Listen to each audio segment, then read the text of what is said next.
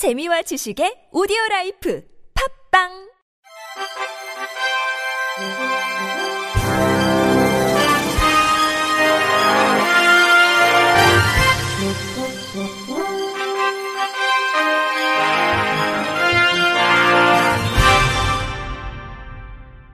청취자 여러분 안녕하십니까? 2월 1일 목요일 KBIC 뉴스입니다. 32년간 사찰에서 승려로부터 노동 착취와 폭행, 폭언을 당한 지적 장애인이 가까스로 탈출해 수년간 장애인 차별에 대한 법정 싸움을 벌여 1심과 2심에서 모두 승소했으나 대법원이 이 결과를 뒤집었습니다. 지적 장애인인 당사자 이외에도 비장애인 여러 명이 별도의 급여를 지급받지 못했고 이미 벌금형이 확정된 폭행에 대해서도 일상생활에서 발생할 수 있는 경미한 수준에 불과하다며 이번 사건을 파기 환송했습니다. 피해자 A씨는 씨는 지적장애인으로서 지난 1985년 서울 소재의 한 사찰에 들어간 이후 30여 년간 사찰 주지 B씨에 의해 무임금으로 노동을 착취당하는 동시에 일을 제대로 못한다는 이유로 상습적인 폭언과 폭력을 당했습니다. B씨는 이를 불교의 수행인 울력의 일환이라고 주장했지만 2008년 4월부터 2017년 12월까지 지적장애인 피해자에게 예불, 마당 쓸기, 잔디 깎기, 농사, 제설 작업, 경내 공사 등 노동을 시키고 급여 총 1억 2,929만 5,200원을 미지급한 혐의를 받았습니다. 또 2016년 4월 피해자 명의로 서울 노원구 상계동 소재 아파트를 구입하고 2018년 1월 피해자 명의의 계좌에 대한 출금 전표 두 매를 작성해 은행 직원에 제출한 혐의도 함께 받았습니다. 경기 장애인권 권익 문제 연구소 이만결 변호사는 장애인 차별금지법 제정 이후 최악의 판결이다. 대법원은 가해자 서면만 읽고 말도 안 되는 결론을 내렸다. 이번 판결은 단순한 오판을 넘어서 오랜 투쟁 끝에 이뤄낸 장애인 차별금지법을 유명무실하게 만든 판결이라며 분노를 토했습니다. 이어 대법원은 장애인 차별 행위에 대해서 비장애인과 비교했을 때 유달리 부당한 취급이 아니라면 차별이 아니라고 해석한 판단을 전제로 무죄를 결정했다. 이는 기본도 안 된 아주 잘못된 해석으로 장애인 차별금지법 규정에 정면으로 반한다고 지적했습니다. 있습니다. 공익인권법재단 공감 조인영 변호사는 해당 사건에 대한 판결의 판결 기준은 장애인에 대한 관점은 독립성과 장애인 차별금지법 모두 반한다. 이 하나의 판결이 다른 장애인 차별에 대한 사건과 판결에 그대로 답습될 수 있다는 사실이 우려스럽다고 염려를 표했습니다. 발달장애인 부모 비하 발언으로 논란을 일으킨 부산광역시 오태원 북구청장이 국민의힘 중앙윤리위원회로부터 6개월 당원권 정지 징계를 받았습니다. 국민의힘 중앙윤리위원회는 어제 중앙윤리위원회 회의를 열고 오 구청장에 대해 당 윤리규칙 제4조 품위 유지 제1항 위반 등을 이유로 당원권 정지 6개월 징계를 의결했습니다. 지난 17일 부산 강서구와 북구구청장이 합동으로 개최한 기자간담회에서 김형찬 부산 강서 구 구청장이 정부가 도와주지 않으면 부모가 정상적인 경제 생활이 안 되고 국가에도 굉장히 해가 많다. 발달장애인 부모가 무슨 죄가 있나고 말하자 오태원 북구청장은 죄가 있다면 발달장애인을 안 낳아야 되는데 왜 낳았냐라고 비, 발언했습니다. 이후 해당 발언이 발달장애인 부모 비하라며 논란이 확산되자 오태원 구청장은 KBS 부산과의 통화를 통해 부모 입장에서 안타까운 마음에 건강한 아이가 태어나면 좋겠다는 취지로 한 말이라며 편견이나 폄훼를 하려는 의도는 아니었다고 해명했습니다. 논란이 수그러들지 않자 오태원 북구청장은 23일 부산 지역 발달장애인 부모들과의 면담을 통해 직접 사과하고 발달장애인 주거 생활 서비스 올해 시범 사업 실시 및 확대, 발달장애인 평생교육센터 설치 운영 등 내용의 정책 제안을 전부 수용했습니다.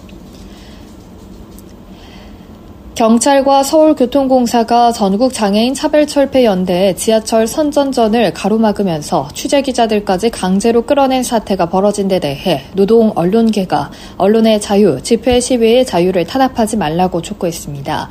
전국 언론 노동조합, 전장연 등 10개 시민단체는 어제 오전 11시 서울 서대문구 경찰청 앞에서 기자회견을 열어 언론의 자유를 탄압하는 경찰청과 서울교통공사를 규탄한다고 밝혔습니다.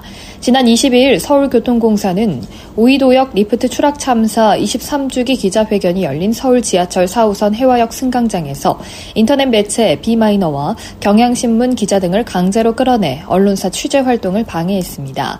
단체는 기자에 대한 교통공사와 경찰의 물리력 행사에는 법적 근거도 없었으며 적법한 절차도 없는 폭력이라며 평화로운 기자회견이나 선전 전에 10배 이상의 보안 직원을 등원해 기자의 신체에 물리력을 행사해 사건 현장에서 끌어내려는 것은 취재 방해이자 언론의 자유 침해이며 신체의 자유 침해라고 비판했습니다. 이어 이번 기자에 대한 탄압은 윤석열 정부가 집회 시위의 자유 탄압, 표현의 자유 탄압 기조를 줄곧 유지하면서 발생했다고 본다며 경찰이 최소한의 법과 인권 가이드라인도 지키지 않으니 공권력도 아닌 교통공사가 사적 폭력을 아무런 거리낌 없이 행사하고 있다고 강조했습니다. 그러면서 기자에 대한 물리력 행사는 언론인들에 대한 인권 침해로 그치지 않고 장애인 등 소수자의 목소리를 언론에 보도되지 못하게 한다며 우리 사회에 강자의 목소리만 남고 사회적 소수자처럼 힘없는 집단의 목소리가 사라진다. 결국 민주주의와 불평등, 차별과 혐오는 심각해질 것이라고 덧붙였습니다. 단체는 구체적인 재발 방지책도 없을 뿐 아니라 전장현의 표현의 자유에 대한 탄압이 지속적이라는 점에서 진정성을 의심하지 않을 수 없다며 경찰청장은 아직까지 사과조차 하고 있지 않다. 작년 5월부터 본격화된 집회 시위의 자유 탄압이 언론사 기자에 대한 탄압으로 이어졌음을 고려할 때 경찰은 집회 시위의 보장이라는 전향적인 태도 변화 없이 언론의 자유 보장이 온전하게 이루어지기 쉽지 않다고 비판했습니다. 서울시가 오늘부터 가정용 친환경 보일러 설치 신청 대상자를 선착순 모집합니다. 이번 가정용 친환경 보일러 설치는 저소득층 한부모 가정, 장애인 가구 등 한겨울 난방비 부담으로 어려움을 겪는 취약계층을 대상으로 친환경 보일러 설치 교체 비용을 지원하는 것입니다. 교체 구문은 총 2,180대며 지원 금액은 가구당 60만 원입니다. 교체를 지원하는 모델은 표시가스 소비량 70kW 이하인 환경 표제 인증 콘덴신 가스 보일러 5개사 609종이 대상입니다. 친환경 보일러 교체 지원 대상 가구는 기초생활수급자, 차상위 계층, 장애인, 한부모 가족 등이며 올해부터는 기준 중위소득 70% 이하인 다자녀 가구가 포함됩니다. 신청은 세대주가 대상인 경우를 원칙으로 하나 세대원에 해당하는 경우라면 동거 확인이 가능한 증빙 서류를 제출하면 할 수 있습니다. 서울시 여장관 기후환경본부장은 노후 보일러를 친환경 보일러로 교체하면 도시가스 비용 절감뿐 아니라 미세먼지 개선과 온실가스 감축 효과를 기대할 수 있다며 특히 올해는 저소득층 취약계층을 집중적으로 지원해 겨울철 난방비로 어려움을 겪고 있는 시민의 부담을 덜어드리되겠다고 말했습니다. 경기도와 경기도 장애인복지 종합지원센터는 오는 20일까지 도내 장애인의 돌봄 공백을 해소하고 장애인 누구나 다양한 사회 참여 활동을 할 기회를 제공하기 위해 360도 어디나 돌봄 장애 돌봄 야간 휴일 프로그램의 운영 기간을 공모합니다.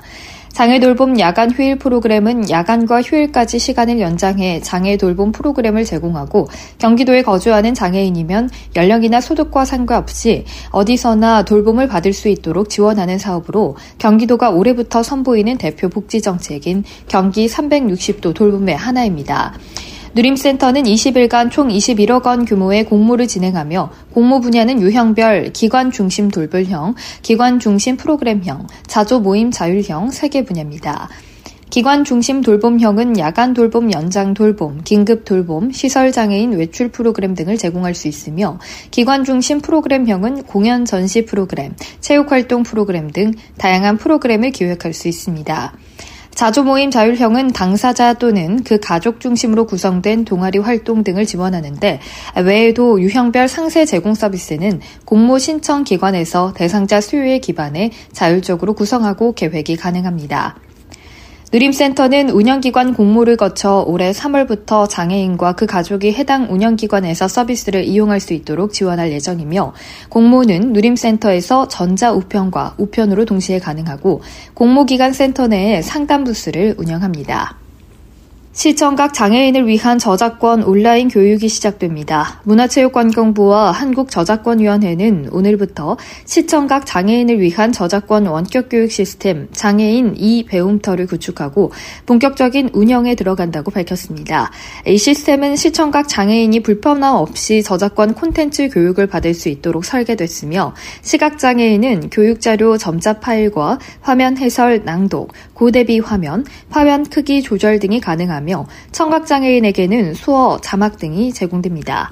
장애인 이 배움터는 저작권 교육 포털에서 이용할 수 있습니다. 문체부는 국내 시청각 장애인이 67만 명에 이르지만 그동안은 이들을 위한 저작권 교육 체계가 갖춰져 있지 않아 장애인 교육에 어려움이 있었다고 설명했습니다. 끝으로 날씨입니다. 금요일인 내일은 전국이 대체로 흐리다가 오후부터 가끔 구름이 많겠습니다.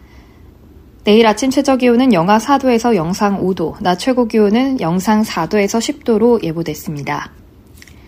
이상으로 2월 1일 목요일 KBIC 뉴스를 마칩니다. 지금까지 제작의 이창훈, 진행의 박은혜였습니다. 고맙습니다. KBIC.